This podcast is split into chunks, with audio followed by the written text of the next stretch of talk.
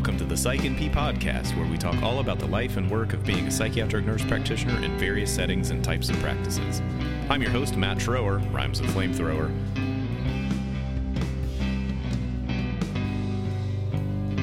I desperately wish this episode was brought to you by Rick Rubin, but it is most certainly brought to you by a stuffed animal needing an IV infusion. Jess, it's so good to see you. I see you all the time, but it's always fun when I get to run into you. And I tell people all the time that you are my model because you went to high school where my son goes to school. And so if I if anyone my son could turn out to be like is you and if he turns out anywhere close to you, I will be so thrilled and so happy that y- where he is at school now produced Jess Walker, and so I'm going to be just absolutely thrilled. Well, you were too kind. I truly believe he needs to be more like you and less like me. So No way, not a chance. Le- less of me in the world. That is definitely definitely a thing. But thanks for coming on today because you have a really unique role in what you've been doing in mental health for a long time. And so I think people would really benefit from hearing about what you've done and the really unique population that you've served your entire career essentially. So, First off, tell us how you got into nursing and how you came to be a psych NP and an RN and all that kind of stuff.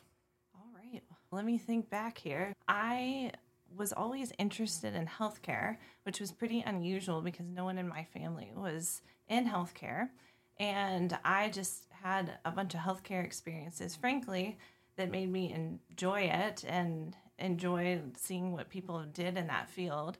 And What kinds of things did you do that you discovered you liked healthcare? literally just going and seeing either if I was getting healthcare treatment or if someone else was. So it wasn't anything very specific or training. Because I was even when I was very, very young, I probably was definitely in elementary school or younger. I wanted to work in healthcare even then because I would set up my playroom to be like a hospital or like a clinic. And I remember that. And so I really liked healthcare, but I also really liked teaching. And so I would sometimes set up the playroom to be like a classroom too.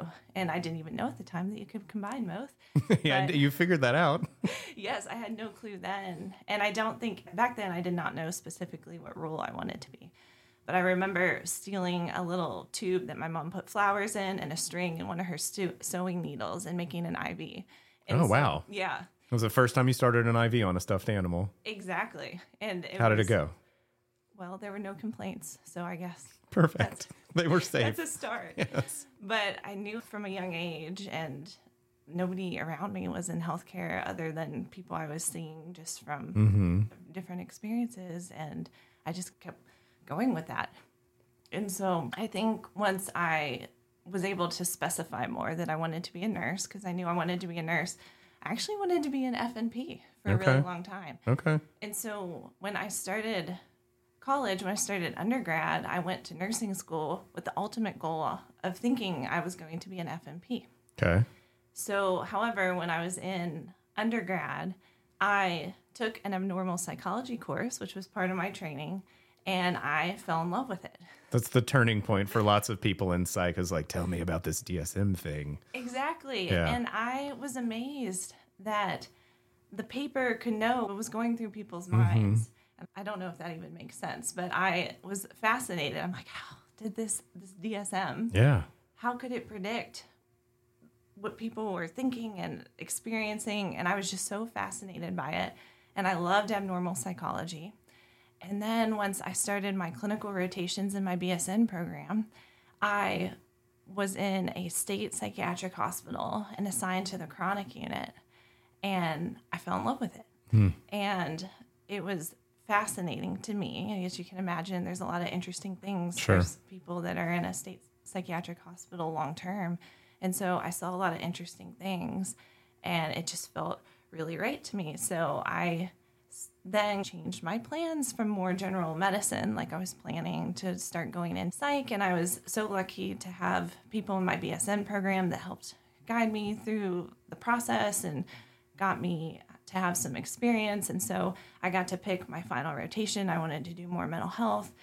And also, when I was in the BSN program, I got to do a summer internship and I was doing all med surg. And so I was enjoying it, but I also realized I was really drawn towards patients with psychiatric issues.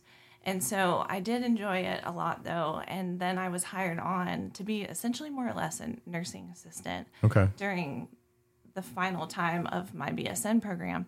So I was working at this hospital, more or less like a nursing assistant type role, and I got to float to all the different medical surgical units essentially. Okay. And so I was enjoying it, but I always asked to be assigned to the patients who had psychiatric diagnoses.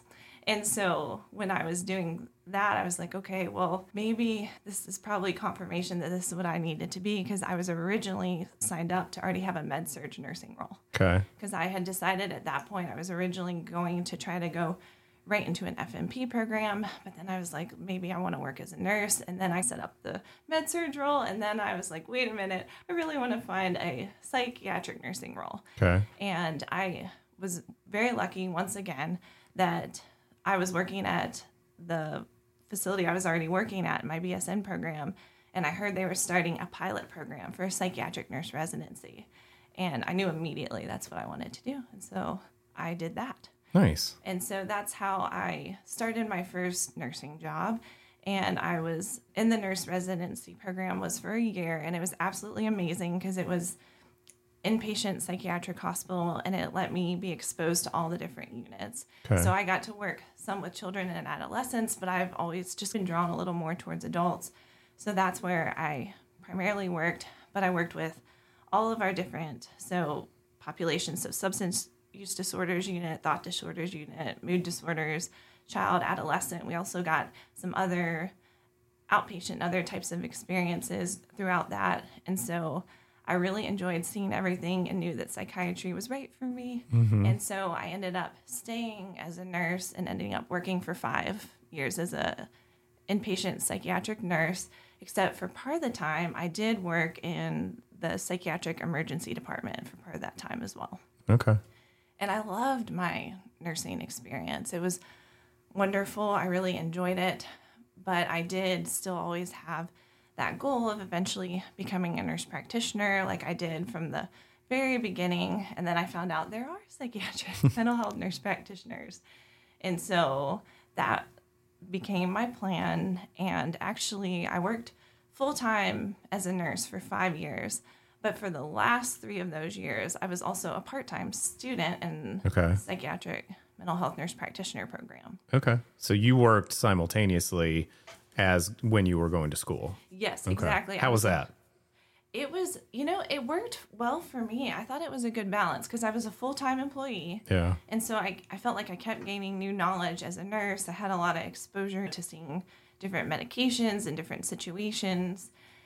And then I was a part time student for three years because the mm-hmm. program that I did, I was able to go to school and work full time if I did the program over three years. Gotcha. Okay. And it ended up working out really well for me. So Okay. I I enjoyed getting to be a student and a full time employee at the same time. For sure. And then for a couple of those years, I also got to teach a little part time in a BSN program for mental health nursing. Okay. Nice. And I love that as well too. Yeah. So I was really happy. I was able to combine all my different interests during that time. And it was a wonderful five year. It was a busy but wonderful five years for me. So then you finished your NP and then you immediately, correct me if I'm wrong, started working with the street psychiatry program, right? Yes, essentially. So when I got my NP, I was trying to figure out where I wanted to work because I'd worked with all these different populations and I had just assumed that I'd work outpatient, which was interesting because I had always worked inpatient and I liked inpatient, but I just kept seeing a lot of outpatient positions. Mm-hmm. And so I assumed that's where I would work. I wanted to stay in my same organization too. And so I narrowed it down to my organization. I was originally looking at different outpatient adult positions. Okay. I'd also narrowed down, I felt like I wanted to stay with adults. And then, much to my surprise, this amazing position came open to work actually with a homeless health services team that had Okay. been newly developed. And I, first of all, had never worked exclusively with individuals experiencing homelessness. However, I worked with a lot of individuals experiencing homelessness as a nurse. For sure. Just by the nature of doing mental health, you end up working with people in all kinds of transition. Exactly. Yeah. And so I had never even thought about it when this job came to be. I had never even thought about working exclusively with that population. Didn't even know it could be an option, but it was a new program. And I thought about it. And to be honest, I was a little bit nervous. I didn't know if that was the right fit for me because it was something I had not done. But I was definitely interested. And then I found out that my primary role would be working on the adult consultation liaison psychiatry service because homeless health services had different branches. And so my role as the nurse practitioner, because there was already a physician who was amazing, and my role was to be pretty much the Monday through Friday person on the consult service. Okay. But I also got to do some street psychiatry time as mm-hmm. well because that was the outpatient clinic of the homeless health services Sure. program. And so, yes, I then got to experience both of those for another five years, more or less, Yeah. after that. So Yeah. that was my next five ish year block of time.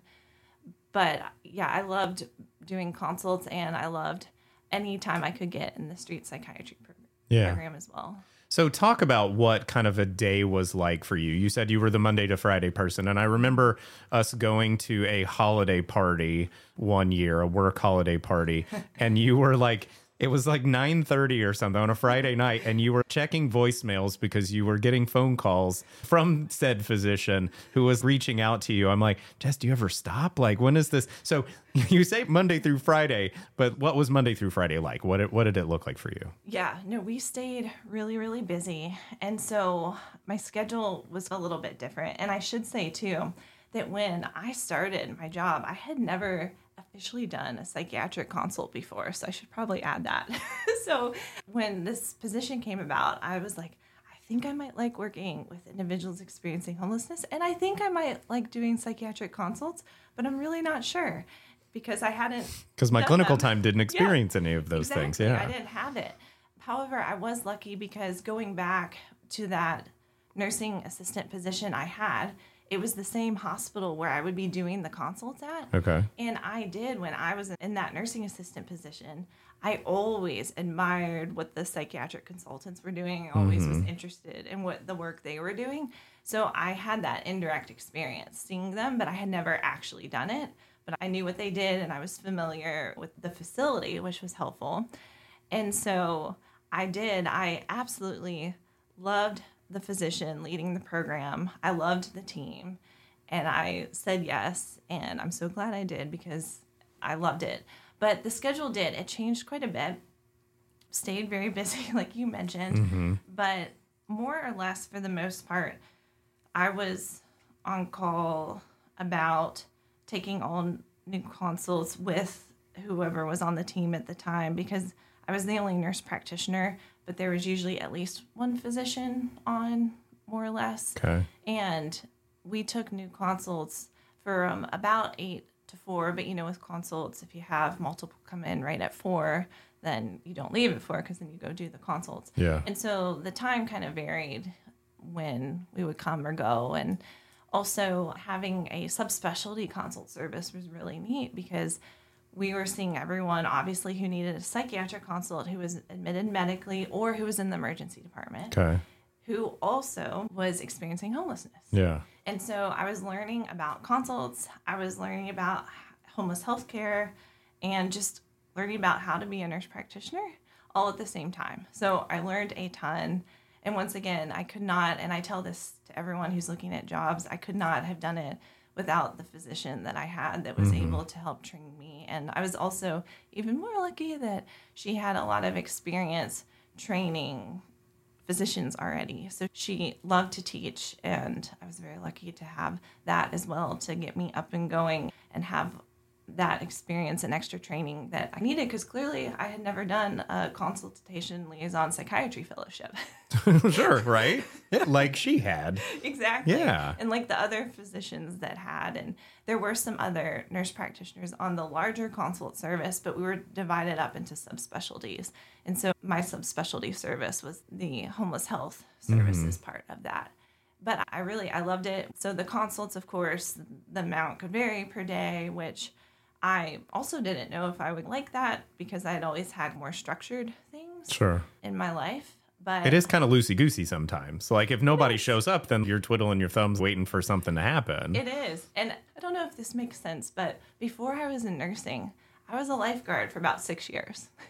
and no, I, th- I think it, it tracks, right? Like it's a fair parallel. yes. And so I did. I was a lifeguard for about six years.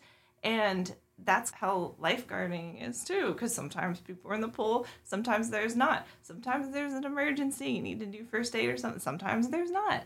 And so the time I, before I was a nurse, I think helped prepare me. I also was a swim instructor. I did some swim lessons then too. And so I did lifeguarding primarily and some swim teaching.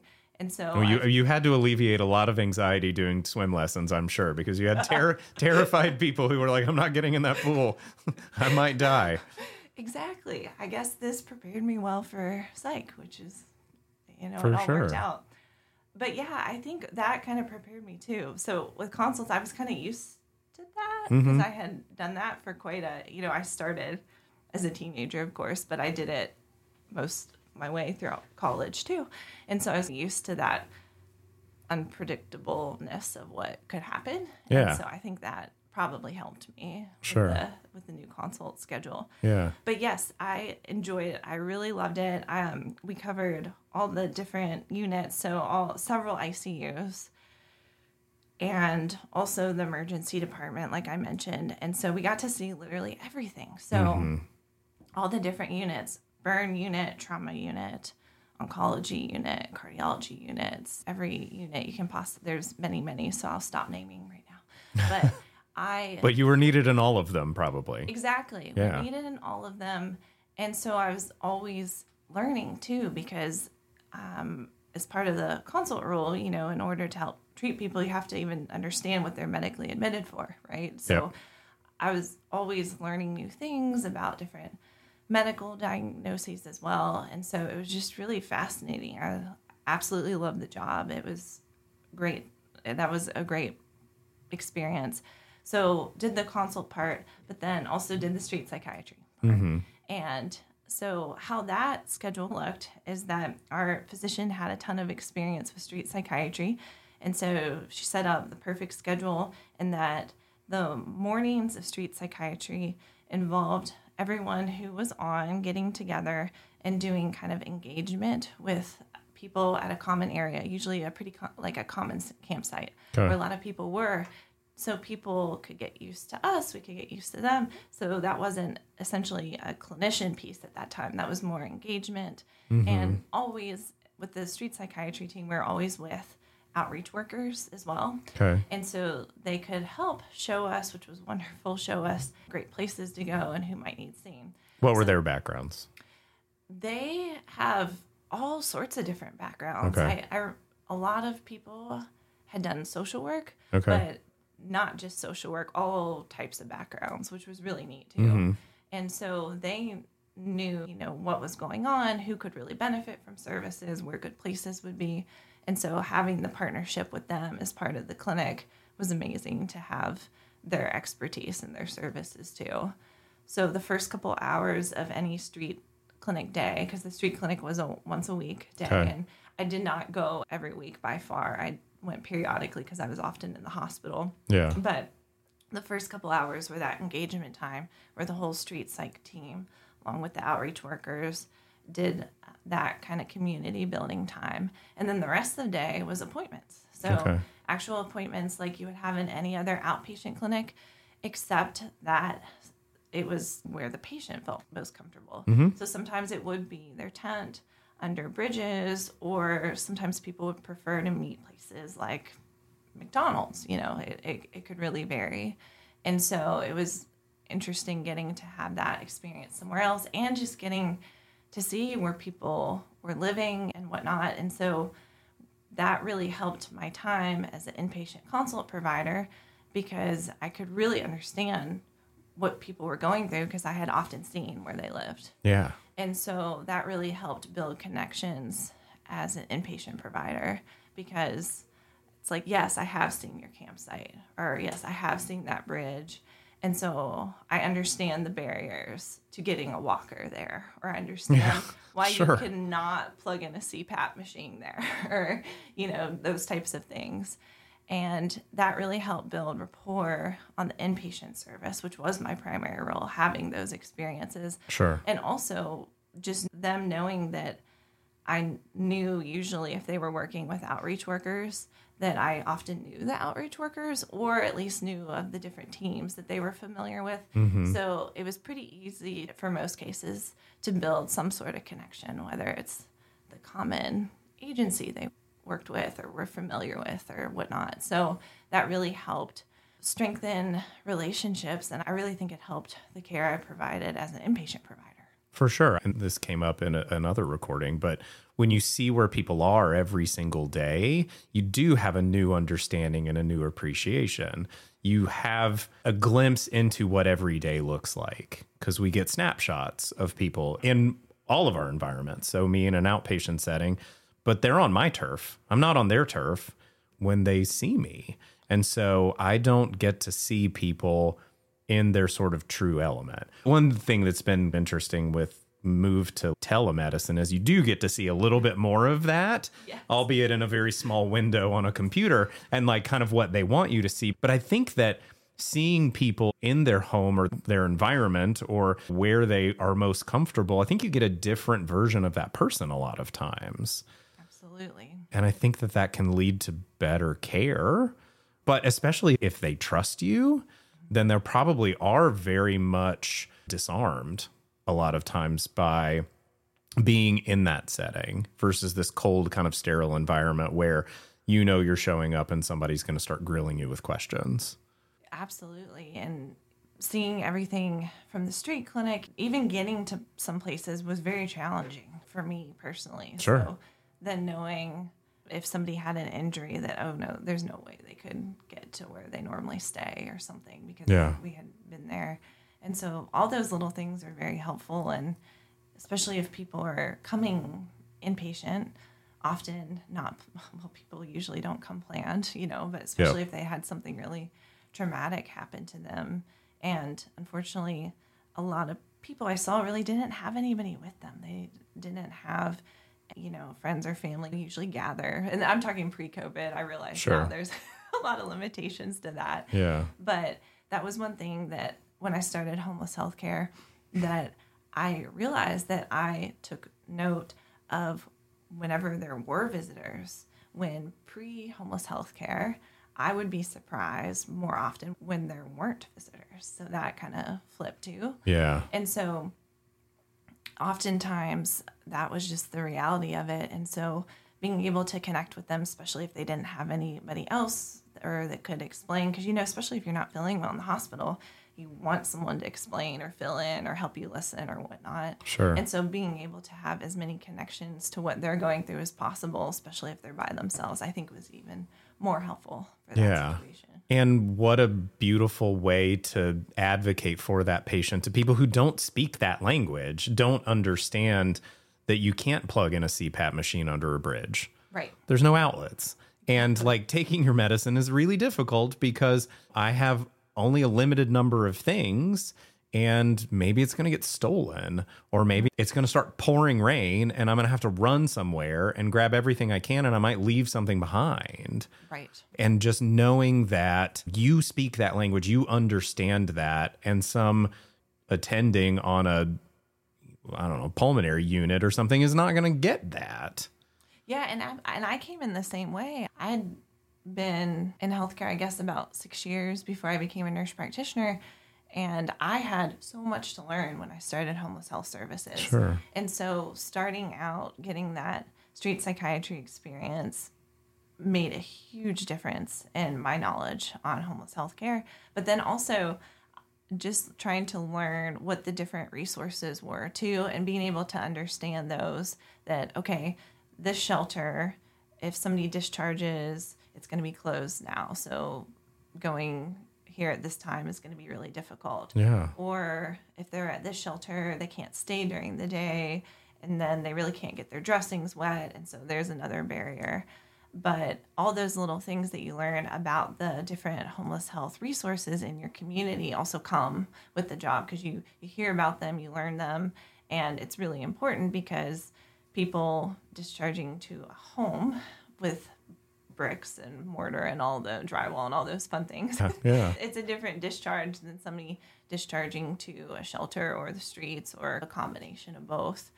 And so being able to just, I realized too, the more understanding I had of the resources for the community, that also helped the people I was working with because Sure. they are like, okay, she understands.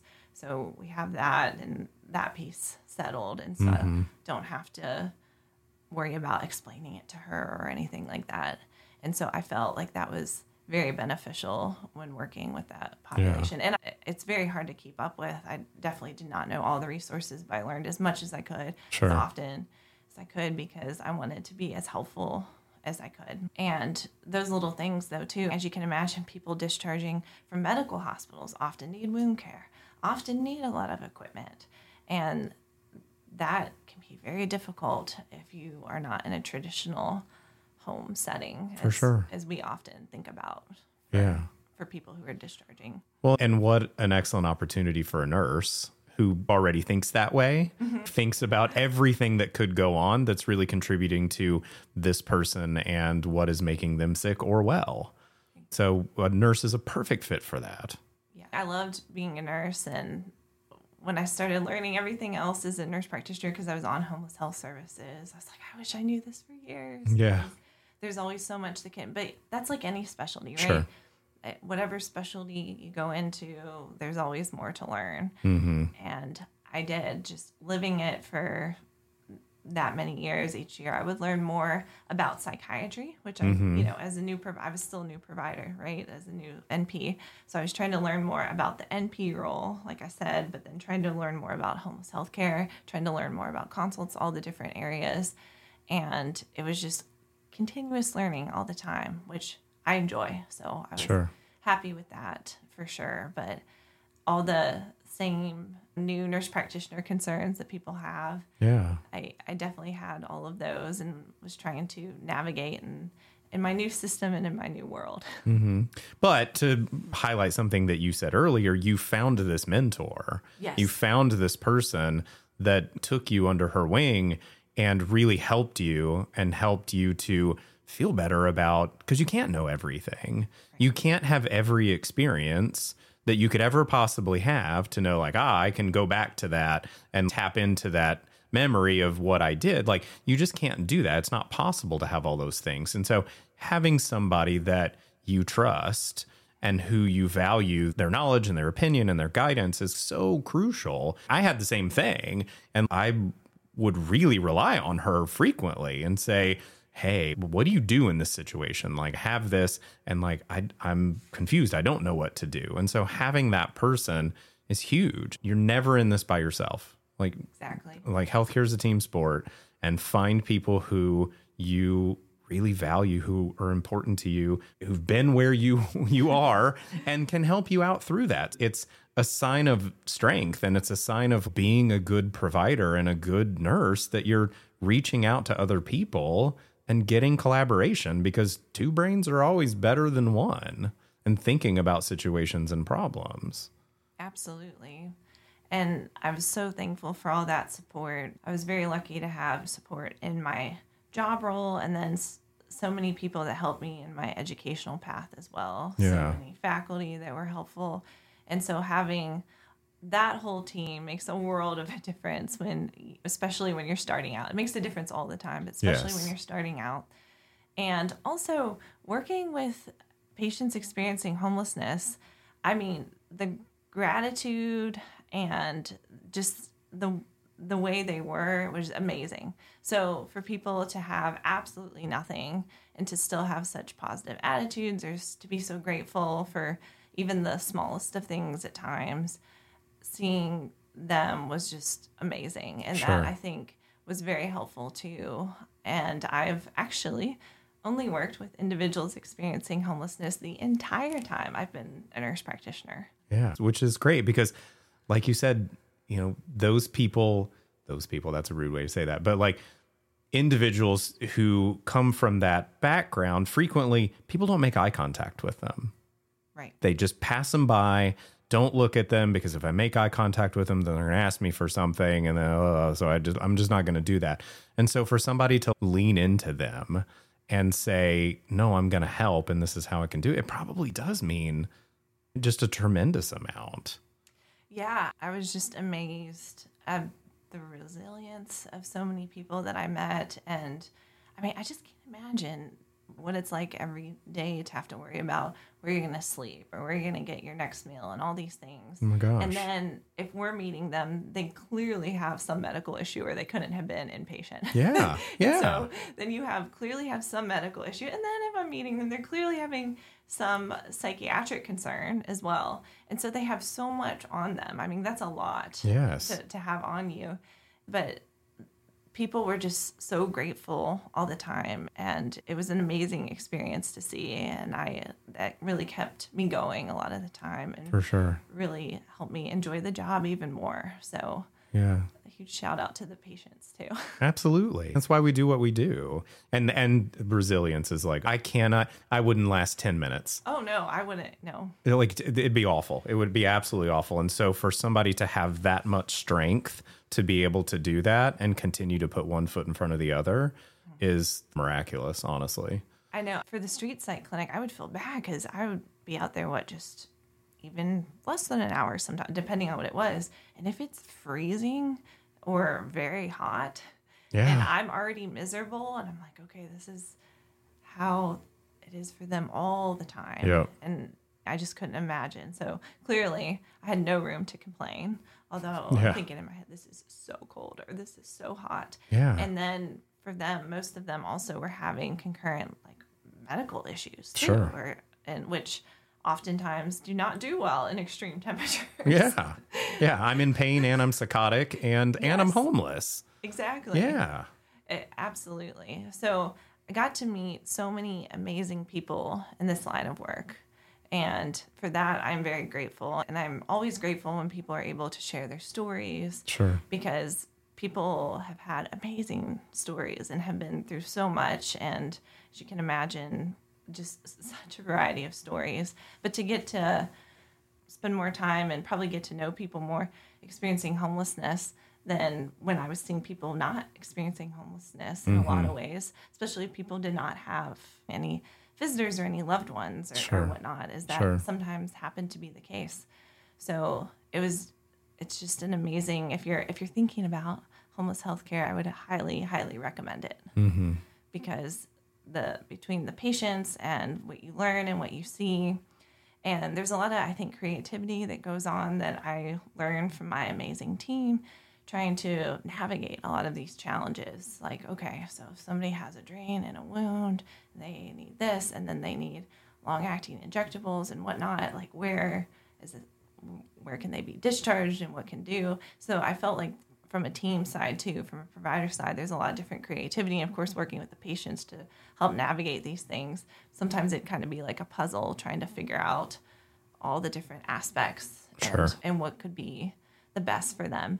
And huge shout out to all the amazing social workers and case managers mm-hmm. that could not do work without them. Interdisciplinary care is huge but i feel like in homeless healthcare it's it can be even more like essential For some of the sure. situations. Well, just as you said, speaking to the amount, just knowing what resources are out there and are available, it takes a lot of people and a lot of people who are thinking in different ways Exactly. to understand that and to know what all of those resources are. And so it does take just a ton of different disciplines and how people think about patient care in their own unique ways to really provide this incredibly holistic and wraparound services that people need.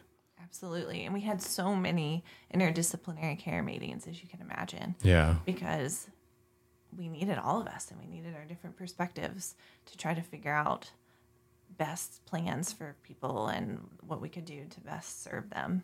And I learned so much from different disciplines and, and their ideas and how they see things. And so I also would say that if you're interested in interdisciplinary care, homeless health care is another great avenue mm-hmm. to to see that. Yeah. Yeah. So what was a really hard day doing that job? Yeah, that is a good question. I think it, it was hard to, there were a lot of hard things, I'll put it that way. So, one avenue is thinking about people knowing that things still aren't going to go, be going well for them, right? So, we can only do so much. We can give it our all, but we cannot change every factor. And I saw a lot of people in incredibly terrible situations from all sorts of avenues that you can think of and just knowing that we can't fix it. Sure. and so that was very difficult for me because I would like to fix things if I could, but Yeah. I cannot fix everything. So we learned that and having a good team support all is huge with that. Having a good team that you can debrief with each other and talk to each other, but knowing that there were certain things we cannot fix for people, that was very difficult.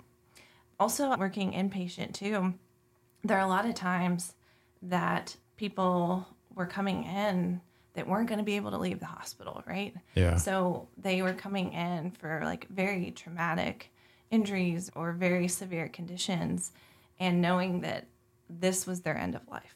Mm-hmm. And being able to walk through that with them, I feel like was an honor. Like getting Sure. to spend somebody's last days with them, especially if they didn't have any other mm-hmm. family or friends or visitors or whatnot in their very last days. So that was a huge honor for me to even be able to be in that space with Yeah. them. And so clearly those were very hard days because sometimes patients would come in, but they they did not get to leave. Yeah. You can imagine. Just Yeah.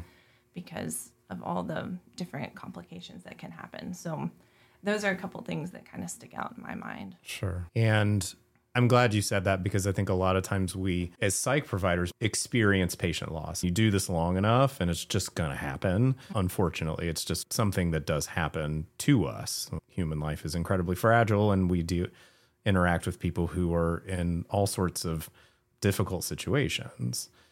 And so I think sometimes we think, oh, psych is not oncology and psych is not stuff where people die all the time, but it is something that I think we have to prepare for a little bit and to think about. But yeah, what a blessing to be a part of that and just being present with that person. I'm sure it meant a tremendous amount to have somebody there with them at the end.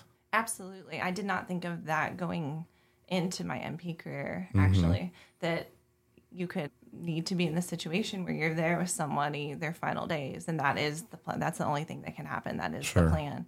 And but I also I learned so many things that I never thought I'd be doing. Having people on vents, being with people who are mm-hmm. vented, or I learned so much about capacity evaluations and capacity. So all of that, or of course, being with people who are really agitated for oftentimes due to Yeah. the primary psychiatric diagnosis and can be a lot of agitation and those types of things. So there are a lot of difficult days, but I will say that I feel like the good days outweigh the Yeah. difficult days. Yeah, and I think you've spoken really well to what's really satisfying about the work that you do is being an advocate for somebody and seeing somebody just thankful and grateful and appreciative and making some progress in a situation that essentially every possible barrier you could have is put in front of you. Exactly. That's what I have been trying to say. You just said it perfectly. but yes, every barrier I could possibly imagine sometimes were occurring. And Yeah. they still are grateful a lot of times at the end of the day for what you can do. And I think mm-hmm. I think that's the thing I learned quickly too, is that patients can tell when you're trying. And Yes. they know when you're doing your best and when you're trying. I think people can just tell that because it's they know. I mean, people And know. they for damn sure know when you don't care to. So both sides of that coin. And so as long as you can go in and do the very best you can do every day, people they do see that. Yeah. And people respect that for the most part. Yeah. Did you ever get to go home during the week? yes. You did.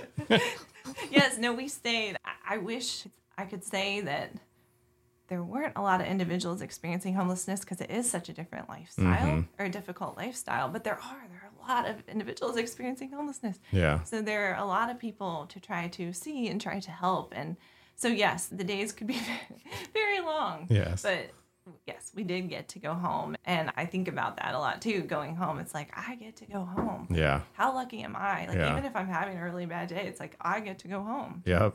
To a home and it's going to be warm or it's going to be cool or whatever. Mm-hmm. You know, with our weather, it could be like both in the same day. Yes. But I can take a shower and I have food and I have all these things that I take for granted. Exactly. So, yes, that in and of itself, I feel like it's always a good reality check going to work, like work clinically and, and this Yeah. type of work. It's a huge reality check. Because if I am often having a bad day, it will usually turn me around because I'm like, okay, well, they're going through X, Y, and Z, and Yeah. you know, not to compare situations, but it's hard not to turn your day or outlook around when you Yeah. are seeing things like that over and over. Yeah, and think there, but by the grace of God goes me, right? Yes. Like I could totally be in that situation. Absolutely. There's zero reason why we couldn't flip roles, right? And so it just is humbling work that we do. And I think you could speak to that, you know, I think a lot more than some other people could just within this field, working with those folks for sure. Yeah, and people too. We see patients needing transplants or waiting for transplants, mm-hmm. and the barriers to not having home or support systems for transplants is just huge. Or people needing chemotherapy, or people needing huge operations, and all these other things with everything else they're facing.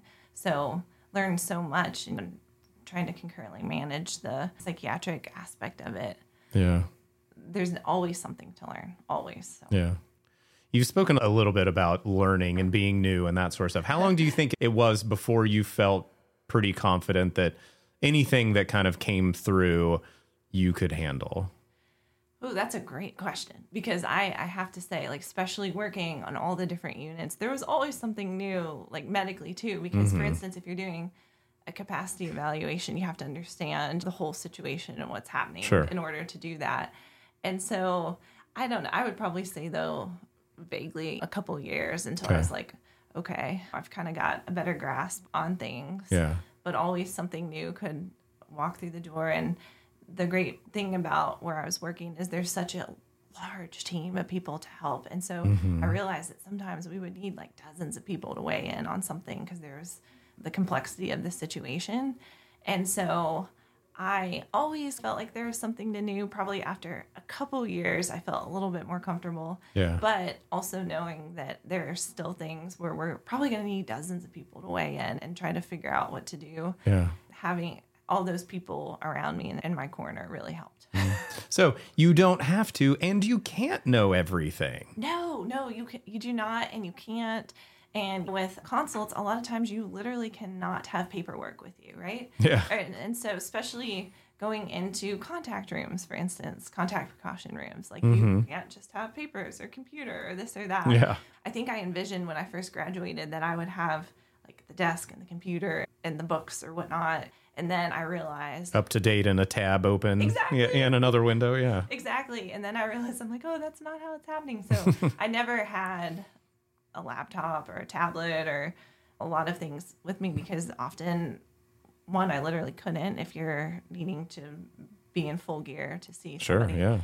Also, too, there often isn't enough time in the medical hospital because you have to move quickly in and out Yeah. of different places. Well, especially in the ED, right? In the ED, exactly. Yeah. Yeah. And so I readjusted my plan of what I thought it would be when I was new because Mm-hmm. I couldn't have everything right at the tip of my finger and just learned more about what consults entailed and what each setting entailed and how to make things work. So, Yeah. It is interesting how we get this preconceived idea of what the expectations of this role are going to be. And then you get into them, you're like, whoa, that was not what I thought it was going to be. But not always bad, right? I think our expectations could be worse than what they actually end up being. And then I think all things worth doing are difficult. Mm-hmm. And so if you're doing really meaningful work like that, that's really important, it's going to be hard. This is work that is, you're going to get dirty doing it. And it's, important work, but it's going to be hard. And so giving yourself grace to know that, like, I don't have to know everything and I can't know everything, but I'm surrounded by a lot of people who can help me and have their own expertise and their own knowledge set. And we work great as a team. I felt this way when I first got out of school. It's like, I have to know every single thing and every dose of every medicine because I'm going to get into a situation I'm not going to know it and it's going to be terrible and it's going to be the worst thing ever. And that was me totally just catastrophizing right. about a situation and my own insecurities about being a provider and being in charge and seeing people. But after a while, I was like, oh, wait, I have people. Like yes. I have friends and I have mentors and I have colleagues who I can rely on and talk to and people who walking down the hall and going to the therapist and saying, "Hey, what do you think about this?" Is the absolute best way to practice cuz more people talking and thinking about things the better and giving yourself grace to know that I don't have to be perfect straight out of the gate. No, you do not. Absolutely. You do not and having a strong team has made a world of a difference for me and i know like just like you said it it really does it helps and then of course you have the knowledge you have the resources but there's always something new that can come up that you might not have ever seen or you might not be sure what to do because i really did the whole time i was in school i envisioned myself doing med management mm-hmm. appointments because that's just i guess what i assumed i was going to be doing and then a lot of time I'm like, wait a minute, this is a consult for capacity. This is different than yeah what my plan was. And so yeah. you there's so many things that we can do and you learn and you adjust and I'm thankful I've had all those experiences, but mm-hmm. you never mm-hmm. know. That's the good thing about this role. There's so many things you can do, so you never know what you might end up doing. yeah, but you found this amazing niche for you, and don't let me put words in your mouth, but it seems like it fits incredibly well. Yes, no, it does. And I did not know that going into it. Like I said, I was frankly a little bit nervous because I didn't know. And now I have continued to focus to work exclusively with individuals experiencing homelessness because I have just felt that's where my calling has been now mm-hmm. and that's what I have really enjoyed. So that is what I'm doing now too. Yeah. Yeah. So talk a little bit about your role now and what you're doing with individuals experiencing homelessness. Yes. So now it's similar, same population but I'm doing more outpatient consults okay. instead of inpatient consults. And so I go work with individuals at a nonprofit agency with their own homeless outreach team. And so I go there as a consultant and I do, in most cases, one time consults for them. Okay. And so I see them do like a, more of a one time diagnostic consult because they are in a program that is helping them with obtaining disability. So there's mm-hmm. a program for individuals experiencing homelessness that can help them obtain disability if they have a psychiatric diagnosis. And so that was the very short, quick and short version of it. There's a lot mm-hmm. of details of it, but I really love that because I was used to doing consults. And so I'm still doing consults, still getting to meet a lot of different people and getting to you know help clarify diagnoses and such with them and um, so i'm used to that aspect of it and then of course i wanted to stick with the same population yeah you also serve on a board for a local community mental health center nonprofit talk yes. a little bit about that like what is that like yeah. And I'm and mostly selfishly curious because I feel like that's something that I should probably do at some point. yeah, I love it. It has been wonderful too. So we I'm learning all sorts of things being on the board too. Mm-hmm. And I help with different aspects. And it's nice being on a mental health agency while you are a clinician. Yeah. So you can kind of see it from that lens. But of course, I'm also learning all different aspects of more of what the work entails. But once again, you know, with board, not ever, everyone is a clinician. So you're working with interdisciplinary team members. And I when I wanted to do something, I'm like, this is really what I want to do because we need mental health agencies, like community mental health agencies in our community. Mm-hmm. And I'm like, I personally know how much they do for the community. Yeah. So I will do anything I can to help them because I know how essential they are to the community because sure. I've worked in the community for so long. And so they do so much. So I want to do whatever I can to help but I'm learning a lot in that role as well. And if you're, yeah, if you're ever interested in getting involved in a board, I would not hesitate because having the clinical lens too. And then, mm-hmm. of course, it doesn't have to be a clinical agency board, but wherever you go, if you have that clinical background, I think that is helpful regardless of what kind of board or agency it might be. Sure. Because in nursing and healthcare, those kind of skills can really fit in a lot of different settings. Yes, absolutely. And again, going back to what a perfect role for a nurse, Yes. somebody who sees the world in a very unique way could be really beneficial for everybody. And I just think nurses are pretty reasonable people.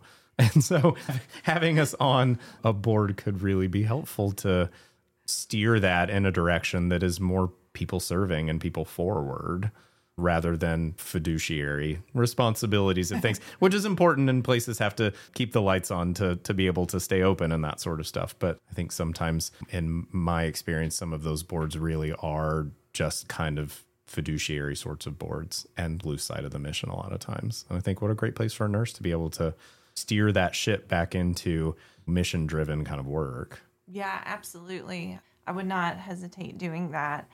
And we do. We have unique experiences that can be helpful.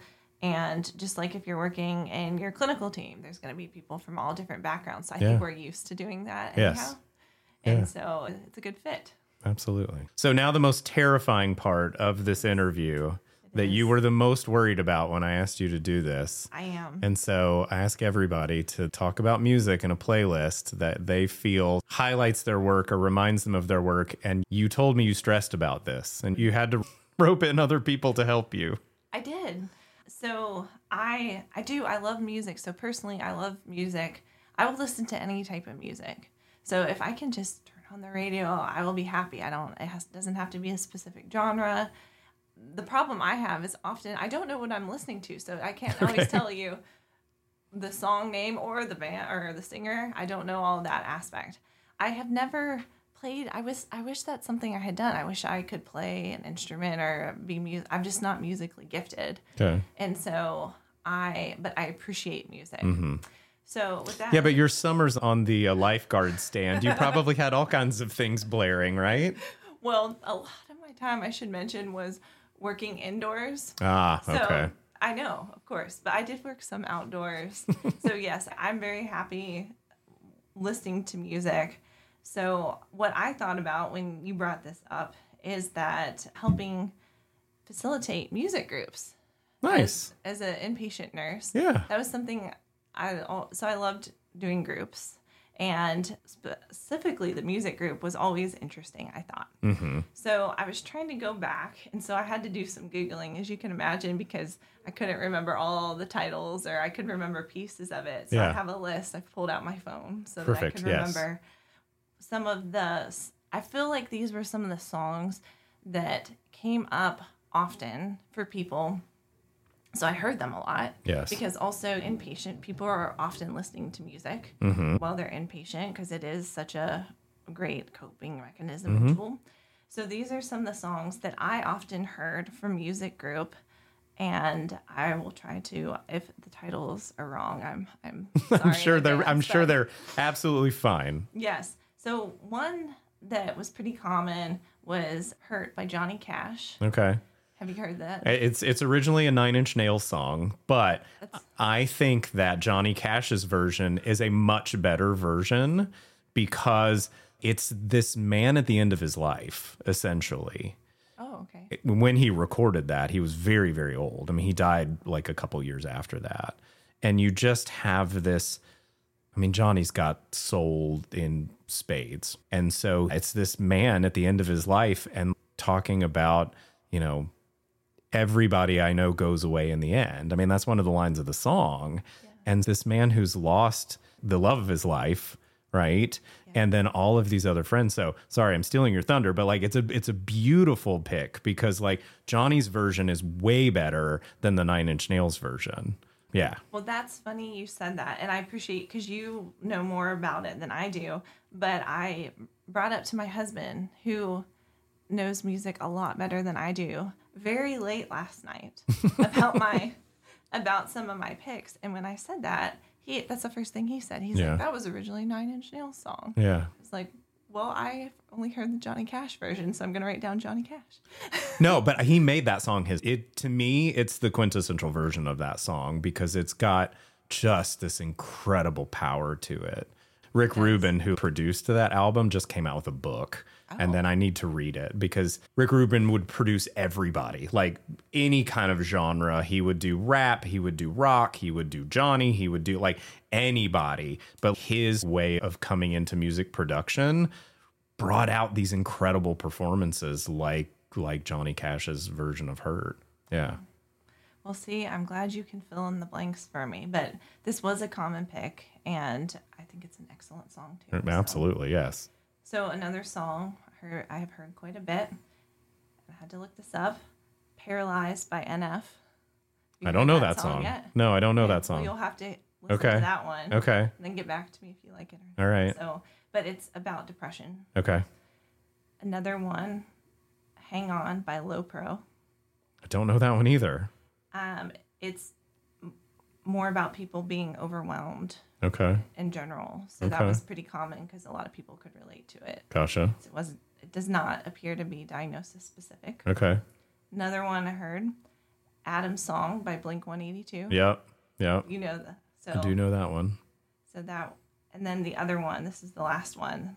It's probably not a full playlist, so It's perfectly fine. Unwell by Matchbox 20. Okay. That was- yep. I know that one too. That was, so those are the ones that kind of stood out to me. Mm-hmm. And I, over the years, that people had talked about quite frequently, and it it is very neat if you are ever have the chance to be in a music group to hear Yeah. people's interpretations of songs and Yeah. you know why they mean something to them. But obviously, these ones are more psych specific because that's Mm-hmm. what we were going for with the group. Yeah. Well, I did that with an, an adolescent group probably once a week or once every two weeks. Once people cycled through, and I would do another music group with adolescents on an in- inpatient unit. And it was really powerful how they took that and what things meant to them and how things spoke to them was just a really powerful tool to talk in ways that they really struggle to say sometimes. And you could get into somebody's head a little bit more through poetry, essentially, which is kind of what music is. Absolutely. Yeah. and people too it when the, it was interesting because when people would be admitted inpatient sometimes one of the first things they would ask because remember you can't usually have your phone or Yeah. whatnot in most cases is, mm-hmm. you know how can i get access to music because it is so important it's a great relaxing relaxation technique but also if people are experiencing auditory hallucinations that can really help tune them out Yes. and so i've thought a lot about how to make sure people get access to music mm-hmm. Yeah, for sure.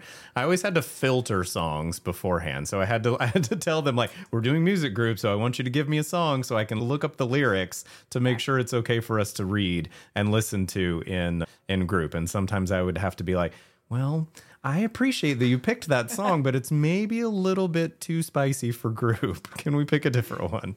Exactly. No, that was our process too to to look up the lyrics first and do a screening. So there's got to be some pre-planning for this group, of Yes. course, which is Yeah. nice if you're inpatient. You can mm-hmm. pre-plan those things.